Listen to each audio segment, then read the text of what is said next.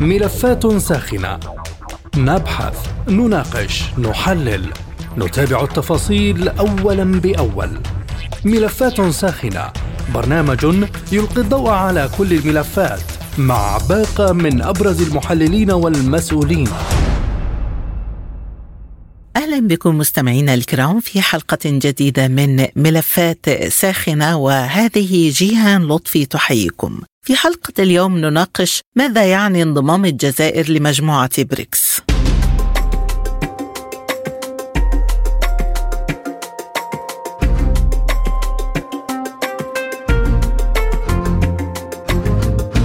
في خضم التحولات التي يشهدها مسرح العلاقات الدولية أعلنت الجزائر أنها تقدمت بطلب رسمي للانضمام إلى مجموعة بريكس وقالت المبعوثة الخاصة المكلفة بالشراكات الدولية الكبرى بوزارة الخارجية ليلى زروقي إن الجزائر قدمت طلبا رسميا للانضمام للمجموعة مشيرة إلى أن البلاد كانت لها فرصة المشاركة في القمة الأخيرة للبريكس في الصين.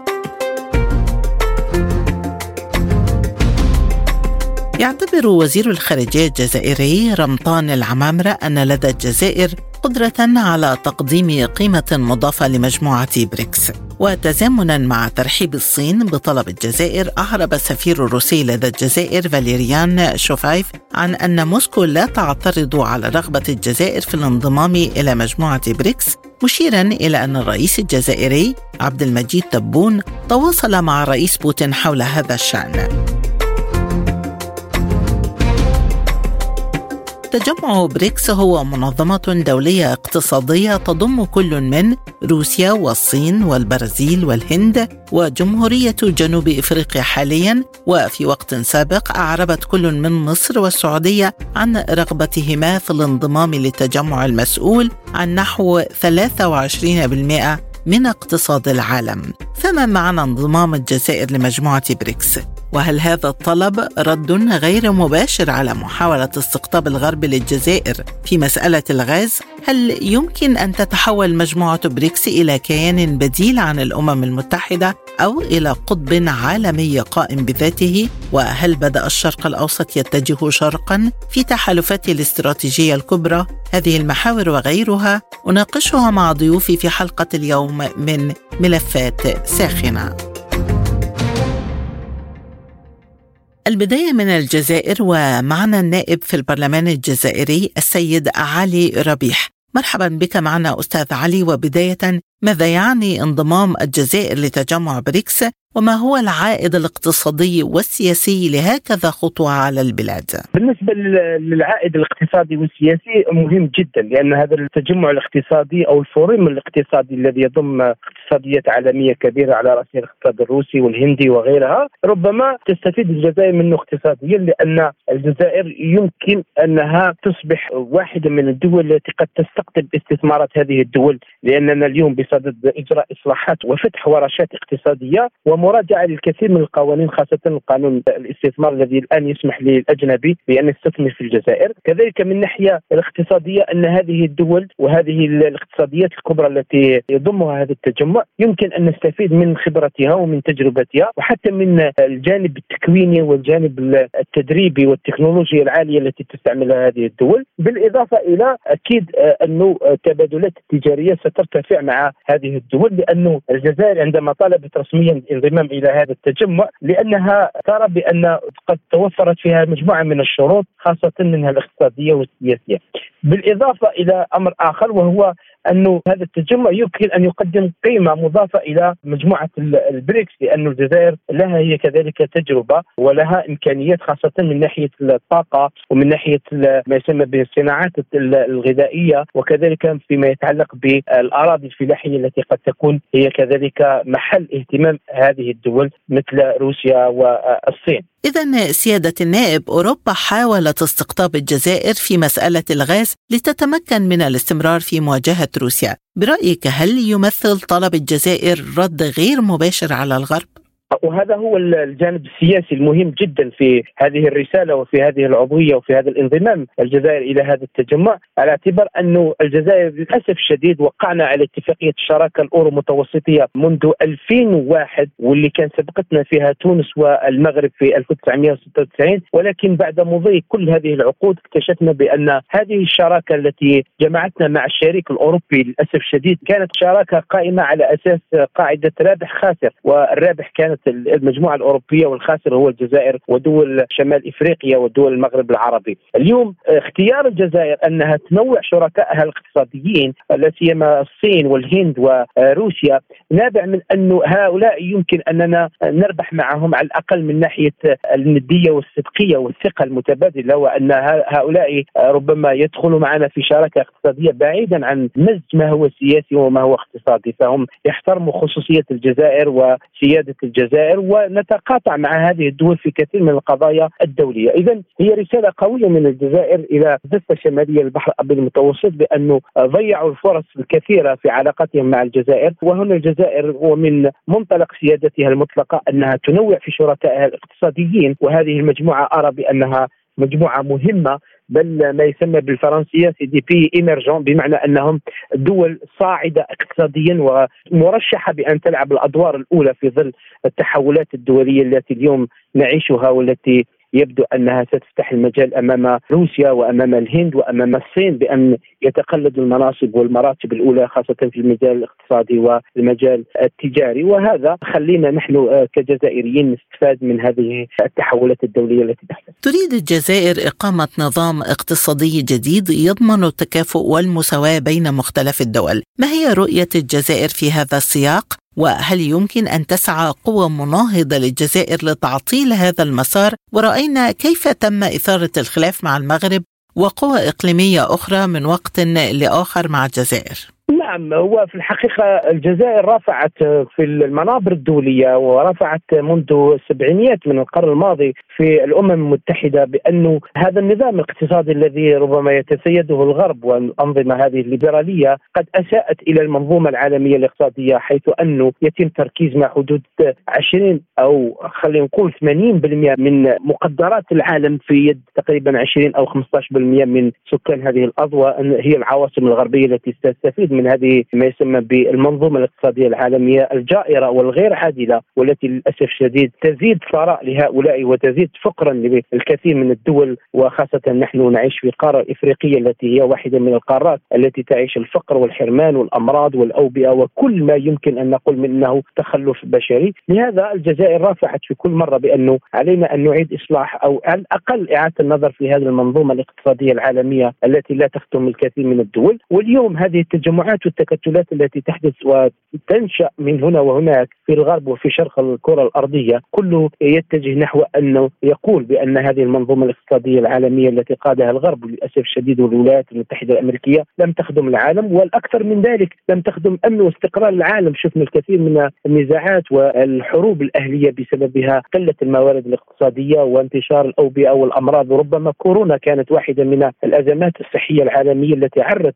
وكشفت لنا الوجه الحقيقي للغرب الذي بحث عن أمنه الصحي ولم يفكر حتى في الدول الأخرى اللي هي منضمة إلى الأمم المتحدة. ولهذا الجزائر والهند وربما حتى الصين وروسيا دائما كانوا يدعون إلى إعادة النظر في إعادة ترتيب البيت الاقتصادي العالمي على الأقل من ناحية التبادلات الاقتصادية ومن ناحية فتح الفرص وإعطاء الفرص للدول ما يسمى بالدول النامية التي تبحث لها عن مكانه في هذا المشهد الدولي الاقتصادي الذي هو في حالة تقلب. وربما اليوم كذلك الأزمة أو ما يسمى بما يحدث في ما بين روسيا وأوكرانيا هو كذلك كشف لنا عن وجه الحقيقي للغرب الذي يتبجح في كثير من الأحيان بمسألة حقوق الإنسان فهو يسكت على ما يحدث في فلسطين وفي في أفغانستان وفي العراق وفي السودان ولكن عندما حدثت الأزمة في أوكرانيا وأصبح يتموقع أو يجد لنفسه موقعا أمام مع أوكرانيا ضد روسيا على اعتبار أنه هو يحالف الدول التي ربما يرى بأنها تحتاج مساعدة. ولكن هذا غير صحيح ولهذا نتوقع أنه هذا التجمع تجمع بريكس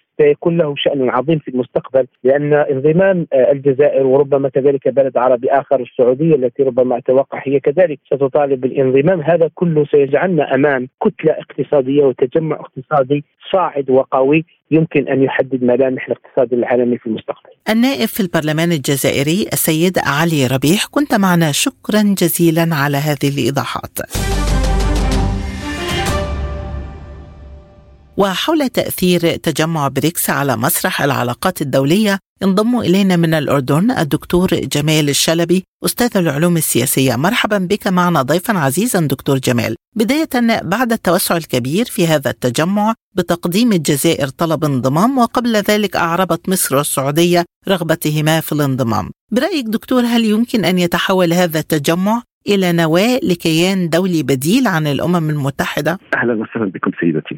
أنا أظن إنه من صعوبة المكان استبدال الأمم المتحدة في الوضع الحالي لأنه الأمم المتحدة هذه المنظمة الدولية جاءت نتيجة حرب عالمية مؤسفة ذهب الكثير من الأرواح والضحايا. وهناك كان توافق على إدارة المجتمع الدولي والنظام الدولي من خلال قواعد موجوده في الأمم المتحدة ومن خلال فاعلين سواء فاعلين على مستوى الدولة أو على المنظمات الدولية. وبالتالي أنا بعتقد إنه هذه المنظمة الدولية لا يمكن استبعادها وإحلال أي شكل من الأشكال لأن هذه تمثل العالم كله. تمثل 195 دولة تمثل التجربة الإنسانية التي عانت بعد عصبة الأمم ومن ثم بعد الحرب العالمية الثانية. فبالتالي لا أتخيل ايا كان أي شكل هذا هذه هذا التنظيم سواء كان اقتصادي أو سياسي أو اجتماعي أو ديني أن يحل محل هذه المنظمة العالمية. ولكن بالمقابل أنا بظن إنه هذه المنظمات الفرعية التي تأتي لاسباب اقتصادية كما هو الحال في البريكس أو مؤتمر شنغهاي وغيرها في أمريكا الجنوبية وغيرها من المنظمات الدينية مثل منظمة العالم الإسلامي، منظمات على مستوى قومي مثل الجامعة العربية والاتحاد الأوروبي، كل هذه المنظمات تدعم الأهداف المتفق عليها عالميا من خلال الأمم المتحدة وهو إقامة الأمن والسلام على المستوى الدولي. اذا إلى أي مدى يمكن أن تتحول بريكس إلى قطب عالمي قائم بحد ذاته؟ وهل وجود أكثر من دولة داخل هذا التجمع يمثل عيب هيكلي في هذا الكيان؟ أو على الأقل يعطل عمل هذا القطب حال عدم التوافق على قضية ما؟ يعني هذا ليس قطب سياسي هو قطب اقتصادي يمثل الكثير من الدول في أماكن مختلفة في أفريقيا في آسيا في أوروبا وإن كان الأغلب هو في آسيا لأنه نجد أن الصين والهند يمثلان ثقل آه، ديموغرافي كبير يمثل حوالي نصف سكان العالم وهي من الدول الصاعدة، اذا الهدف الأساسي من هذا التشكل لهذا التنظيم هو تنظيم اقتصادي لمواجهة ما يسمى اولا آه، بسموها ال G 7 التي كانت محصورة بالدول الصناعية الكبرى مثل إيطاليا وألمانيا وكندا واليابان وأمريكا وبريطانيا ويسمى محاولة إبراز أن الدول الأخرى غير الأوروبية غير الديمقراطية قوسين كما تتهم قادرة وقابلة على أن تقود العمليات الاقتصادية بعيدا عن تأثير التأثير الرأسمالي من ناحية وعن تأثير الدولار من ناحية أخرى. دكتور جمال إخفاق الأمم المتحدة في الحفاظ على الأمن الجماعي تسبب في إضعاف المنظمة، هل أخذ تجمع بريكس هذا البعد في الاعتبار خاصة أنه كيان اقتصادي كبير كما تفضلت ويحتاج إلى قوة عسكرية لتحميه؟ بالتأكيد أن الأساس الذي انطلقت منه هذه المنظمة الدولية البريكس هو أساس اقتصادي. وأعتقد فكرة الاقتصاد السائد على المستوى اللي جاء نتيجة انهيار الاتحاد السوفيتي وبروز الأحادية القطبية بقيادة أمريكا والتي فعلا ارادت أن تفرض قيمها وأفكارها وآرائها فيما يتعلق بالسوق المفتوح وحرية الحركة وانتقال رأس المال والاستثمار وما شابه ذلك. وهذه قيم غربية رأسمالية. هنا أنا أعتقد لا مانع في ذلك في ظل وجود منظمة التجارة العالمية. لكن هذا الأمر كان ليس في صالح المعسكر الغربي أصبح في صالح الدول الصاعدة. أنا من ثم أظن إذا كان المنطلق كان اقتصادي لا أستبعد إذا تم إضافة دول أخرى من مناطق أخرى ومن أقاليم أخرى ومن ثم توسعه ليشكل في مرحلة ما قوة اقتصادية لا أستبعد بعد ذلك أن يكون هناك في قرار سياسي أو تنظيم سياسي أو وحدة. سياسية داخل هذا التنظيم تدافع عنه من ناحية وأيضا تبرز وتدافع منه من ناحية وأيضا تبرز الدوافع وتدرس الأطر العامة التي يعمل بها. وأخيرا إذا وجدنا هذا الأمر التحول من اقتصادي إلى فعل دبلوماسي وسياسي مؤثر على المستوى العالمي بالتأكيد أنه لا يمكن لهذا القطب إلا أن يكون له أيضا ربما جناح أو ربما قدرة عسكرية ما تتشكل في مرحلة ما. إذا وجد هذا التنظيم ممانعة أو رفض أو ربما قمع من الطرف الآخر أي الطرف الغربي المتمثل في أمريكا وأوروبا واليابان. مع تداعيات أزمة أوكرانيا دكتور أدركنا أننا أمام بعد اقتصادي للحروب لا يقل أهمية عن البعد العسكري. هل يمكن اعتبار هذا النوع جيل جديد من الحروب؟ وفي هذه الحالة كيف يكون تصنيف بريكس إذا أخذنا في الاعتبار أن هذا التجمع مسؤول عن ربع اقتصاد العالم؟ بالتأكيد أنا دائما أقول أن هدف السياسة هو الاقتصاد الاقتصاد هو عصب الحرب وعصب الحياة وعصب آه، القوة التي يفعلها الجميع سواء كانت هذه القوة الاقتصادية ممثلة بالذهب أو بالنفط أو بالغاز أو بالتكنولوجيا أو بالمعرفة، بالتالي البحث عن القوة يتمثل بامتلاك القوة الاقتصادية التي تجعله يبني قوة سياسية. أتفق مع حضرتك أنه الحرب في أوكرانيا أثبتت بأنه بالرغم من الحديث عن الانفتاح الاقتصادي وعدم الحاجة في الدخول في حروب وصراعات ولكن مع هذه الأزمة العالمية التي دشبت بين روسيا وأوكرانيا أثبتت بأنه لابد من قوة عسكرية تدافع عن الإمكانيات تدافع عن الوطن تدافع عن الأمن الوطني أو القومي للدول. بالتالي لماذا لا تنتقل فكرة الأمن القومي من منطق الدولة إلى منطقه الإقليم وربما بعد ذلك إلى منطقة منظمه، فهذا الأمر قد يستفاد منه في المستقبل في الدفاع عن الامتيازات وعن النجاحات التي قد يحققها تنظيم بريكس في المستقبل، وهذا الأمر مأخوذ بعين الاعتبار خاصه ونحن نعيش الآن في حالة تنافس ودخلت في الاقتصاد وألغت الأيديولوجيا ولكن لا نستبعد البعد العسكري، ولكن السؤال الذي يطرح نفسه هل من الممكن أن تنشب حرب بين القطبين أو الأقطاب أو بين الدول على مستوى عالمي؟ أنا أستبعد ذلك لأنه اولا الكل في حالة قلق بالحروب وثانيا ليس لدينا قوة اقتصادية وثالثا أي سلاح تستخدمين؟ هل الأسلحة التقليدية التي استخدمت في الحرب العالمية الأولى والثانية؟ قابلة وقادرة أن تحقق الانتصار أم تستخدم الأسلحة والصواريخ البالستية والقنابل النووية التي بدأت الكثير من الدول أن تحاول أن أن تمتلكها؟ أعتقد إذا دخلنا في الرؤية الثالثة أعتقد هذا يعني بداية الانهيار ليس فقط لهذا الإقليم أو لهذا القطب أو لهذه المنظمة بل أعتقد بداية انهيار العالم بأسره وبرمته. برأيك دكتور هل بدأ الشرق الأوسط يتجه نحو تحالفات جديدة مع روسيا والشرق؟ وهل يأتي هذا على حساب التحالف التقليدي مع الغرب؟ خاصة بعد تقاعس القوى العظمى عن القيام بدورها في القضايا المحورية للشرق إن لم تكن قامت أيضا بدور تخريبي؟ الشيء المدهش أن أزمة أوكرانيا آه، وروسيا أبرزت دور عربي فاعل، نجد بأن الإمارات العربية المتحدة لا تقوم بإدانة آه، هذا الفعل أو هذا العمليات الخاصة لروسيا، نجد بأن المملكة العربية السعودية ترفض الإملاءات وترفض محاولات آه، الحليف الرئيسي الاستراتيجي تاريخيا وسياسيا الولايات المتحدة الأمريكية وحتى البريطاني من أجل ضخ الكثير من النفط في السوق العالمي لتخفف من حدة غياب النفط والطاقة الروسية، فهذا يدل على أنه هناك في تحول، يبدو أنه العرب في ظل غياب أو فلنقل انتهاء حقبة النفط يحاولوا أن يستفيدوا لآخر برميل نفط من نفطهم لكي يبنوا مستقبلهم بذاتهم، هذه نقطة، النقطه الثانية أعتقد أن أمريكا لم تعد حليف مقبول لدى الحلفاء العرب خاصة الخليجيين الذين كانوا يعتمدوا على فكرة أو صيغة الأمن مقابل النفط، أعتقد إنه دفع أمريكا العرب للحوار مع إيران وعدم دعمهم وعدم الوقوف معهم في مجابهة إيران من ناحية وأذرعها المختلفة في البحرين وفي اليمن بالذات جعلهم يشعروا بأنهم يعيشون حالة توحد سياسي. ومن ثم بدأوا يحاولوا أن يعيدوا توزيع بيضهم السياسي عبر سلات أخرى. منها الصينية وأعتقد انه هناك في تقدم كبير في العلاقات الصينية الخليجية بالعموم والسعودية بالخصوص. وكذلك حل بالنسبة لدول الخليج العربي ليس فقط للصين وإنما أيضا لروسيا. وهذا الأمر أنا بعتقد بدعم ويؤكد على دور روسيا في أنها مستعدة هي والصين والهند أيضا أن يستقبلوا ملف السعودية بعدما استقبلت بكل فرح وسرور الملف الجزائري التي تعتبر حليف استراتيجي للصين وروسيا، الآن تحاول أن تستقبل حليف استراتيجي لأمريكا.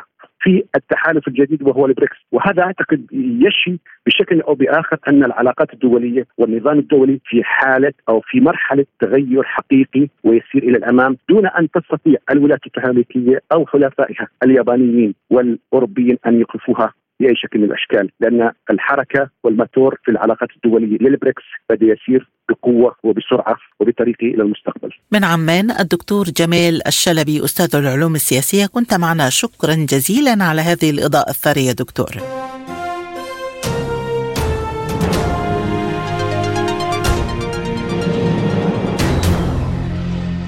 إذا ما هو الأثر الاقتصادي لتجمع بريكس على ساحة الاقتصاد العالمي؟ حول هذا الجانب ينضم إلينا من الرياض المستشار الاقتصادي السيد تركي فدعق مرحبا بك معنا أستاذ تركي وبداية بريكس تتحدث عن عملة احتياطية دولية. هل نحن أمام منافس للدولار على ساحة الاقتصاد العالمي؟ وكيف سيكون وضع هذه العملة الجديدة؟ نعم نحن أمام منافس مرتقب للدولار الأمريكي. هذا الأمر بدأته دول البريكس منذ فترة زمنية طويلة وعندما نعود إلى عام 2009 تقدمت الصين حينها بطلب إلى صندوق النقد الدولي لاعتبار عملتها اليوان الصيني ضمن عملة الاحتياط الرئيسية لصندوق النقد بالإضافة إلى الأربع العملات الرئيسية وهي الدولار والجنيه الاسترليني واليورو والين الياباني. لكن المحافظ الأمريكي الممثل لدى الولايات المتحدة في صندوق النقد الدولي اعترض على هذا الطلب وفي عام 2010 أيضا و11 و12 و13 إلى عام 2014 عندما رأت الصين أن الولايات المتحدة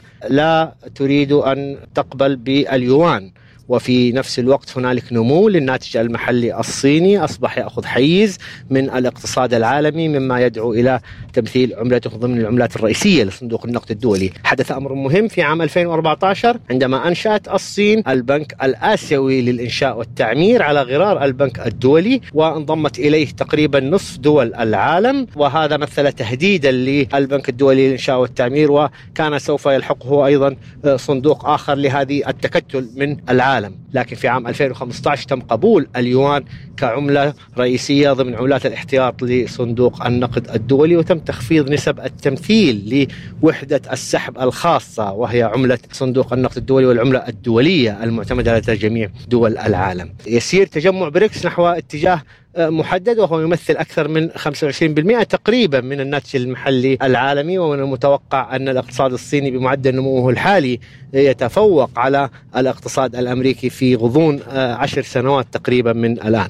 ولكن أستاذ تركي الجزائر من الناحية التجارية لا تزال بعيدة بأرقامها عن دول بريكس. برأيك لماذا رحبت الصين وروسيا بانضمام الجزائر؟ وما الذي سيترتب على دخول هذا العضو الجديد في تجمع بريكس؟ تم توجيه الدعوة إلى مجموعة من الدول من ضمنها الجزائر في وقت سابق من العام الماضي وجهت الدعوة من مجموعة البريكس لهذه الدول للانضمام من المتوقع أن انضمام الجزائر أو أي دولة من الدول الأخرى والتي تشمل السعودية ومصر والإمارات وإيران وتايلاند وبعض الدول الأخرى أعتقد أن هذا الأمر يمثل ميزة مهمة ومع اختلاف الميزات النسبية لكل دولة من هذه الدول فإن هذا الأمر يمثل بالنسبة لدول بريكس في اعتقادي أمر مهم وإلا لما يتم اختيار هذه الدول تحديدا والتي لديها ميزات تختلف عن بعضها.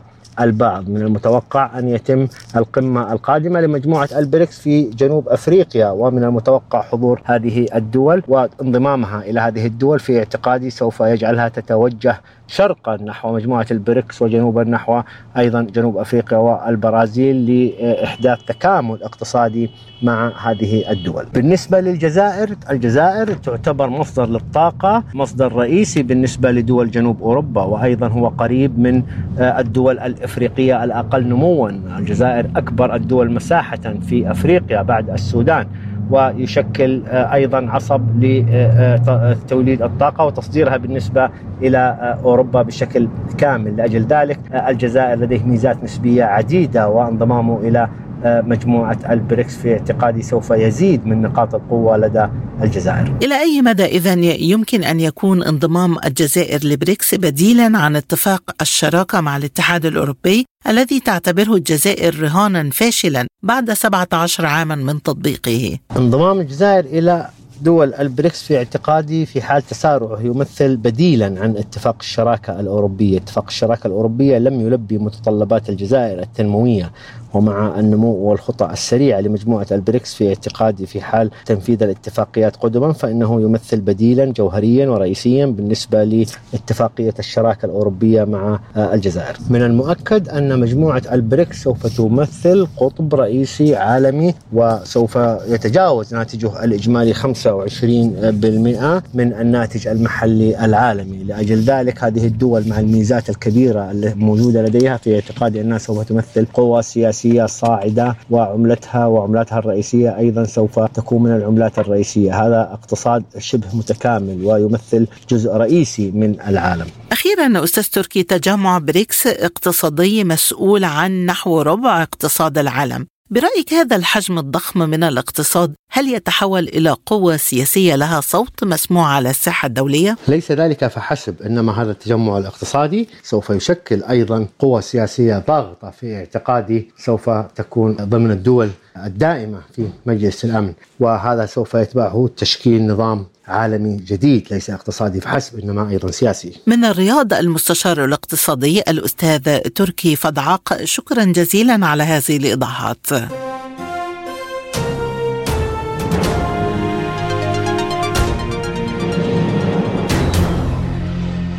تجمع مهم وخطوة كبيرة من الجزائر لكن ما هي القيمة المضافة التي ستقدمها الجزائر للتجمع حسب ما قال وزير خارجية الجزائر حول هذا الجانب تنضم إلينا من الجزائر السيدة حدة حزام الكاتبة والمحللة السياسية. مرحبا بك معنا أستاذة حدة ضيفة عزيزة عبر أثير سبوتنيك. وبداية ما تداعيات انضمام الجزائر لتجمع بريكس على علاقاتها مع الغرب خاصة في ظل حالة الاستقطاب الكبيرة الحالية. طبعا الجزائر هي في الحقيقة كان من المفروض أن تدخل هذه المجموعة منذ أزيد من عشر سنوات حيث كانت طلبة المجموعة في بداية تأسيسها من الجزائر لتنضم إليها لكن تأخر هذا الموعد. لم تكن هناك تداعيات بل بالعكس ستكون هناك قفزة اقتصادية بالنسبة للجزائر وسيعرف الدينار الجزائري انتعاش وترتفع قيمته خاصة إذا أصبح هناك تبادل للمحروقات بمقابل الدينار أن الجزائر ببقائها خارج هذه المجموعة خسرت الكثير وكان من المفروض أن تنضم وتكون هناك لها نتائج إيجابية على الاقتصاد الجزائري إذا برأيك هل انضمام الجزائر كفيل بإبعادها عن تجاذبات القطبين العالميين أم سيحسب هذا اصطفافا نحو الشرق؟ في الحقيقة هي الجزائر حتى وإن كانت تقول أنها تنضم إلى عدم الانحياز لكن اقتصاديا أو عسكريا هي منضمة إلى الشرق لأن كل معاملاتها العسكرية والأسلحة كلها تأتي من روسيا وبالتالي فهي في, في هذا الجانب منحازة إلى الشرق وإن كانت تصر على البقاء منضمة إلى سياسيا واستراتيجيا إلى دول عدم الانحياز. أخيرا أستاذة حدا وزير الخارجية الجزائري قال إن لدى الجزائر قدرة على تقديم قيمة مضافة لمجموعة بريكس ما الذي يمكن أن تقدمه الجزائر للمجموعة؟ وبالنسبة للجزائر ماذا يعني انضمام الجزائر لهذا التجمع؟ وهذا هو سؤال حلقة اليوم الجزائر هي يعني قوة إقليمية في شمال إفريقيا ولها يعني الكثير من الثروات التي بإمكانها أن تقدم من خلالها إضافة لهذه المجموعة لأنها لديها آه، الغاز والنفط الذي عليه الآن طلب كبير بالنسبة للغاز الجزائري. وأيضا هناك ثروات أخرى مثل الحديد في غار شبيلات الذي بدأت تستغله ويشكل احتياطي أكثر من 50 مليار دولار وهذا يعني قيمة كبيرة تؤثر يعني على المجموعة وعلى الاقتصاد الجزائري. أيضا هناك الجزائر ثرية بالأتربة النادرة التي تتسابق سابق الدول على استغلالها في الجزائر. كل هذا ممكن أن يقدم إضافة كبيرة للاقتصاد الجزائري وللمجموعة مجموعة بريكس.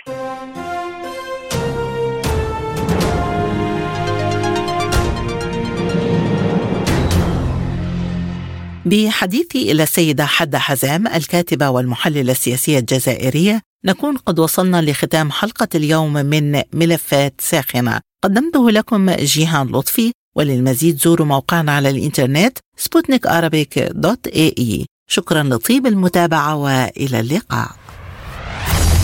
مستمعينا بهذا نصل وإياكم إلى نهاية هذه الحلقة من برنامج ملفات ساخنة. طابت أوقاتكم وإلى اللقاء.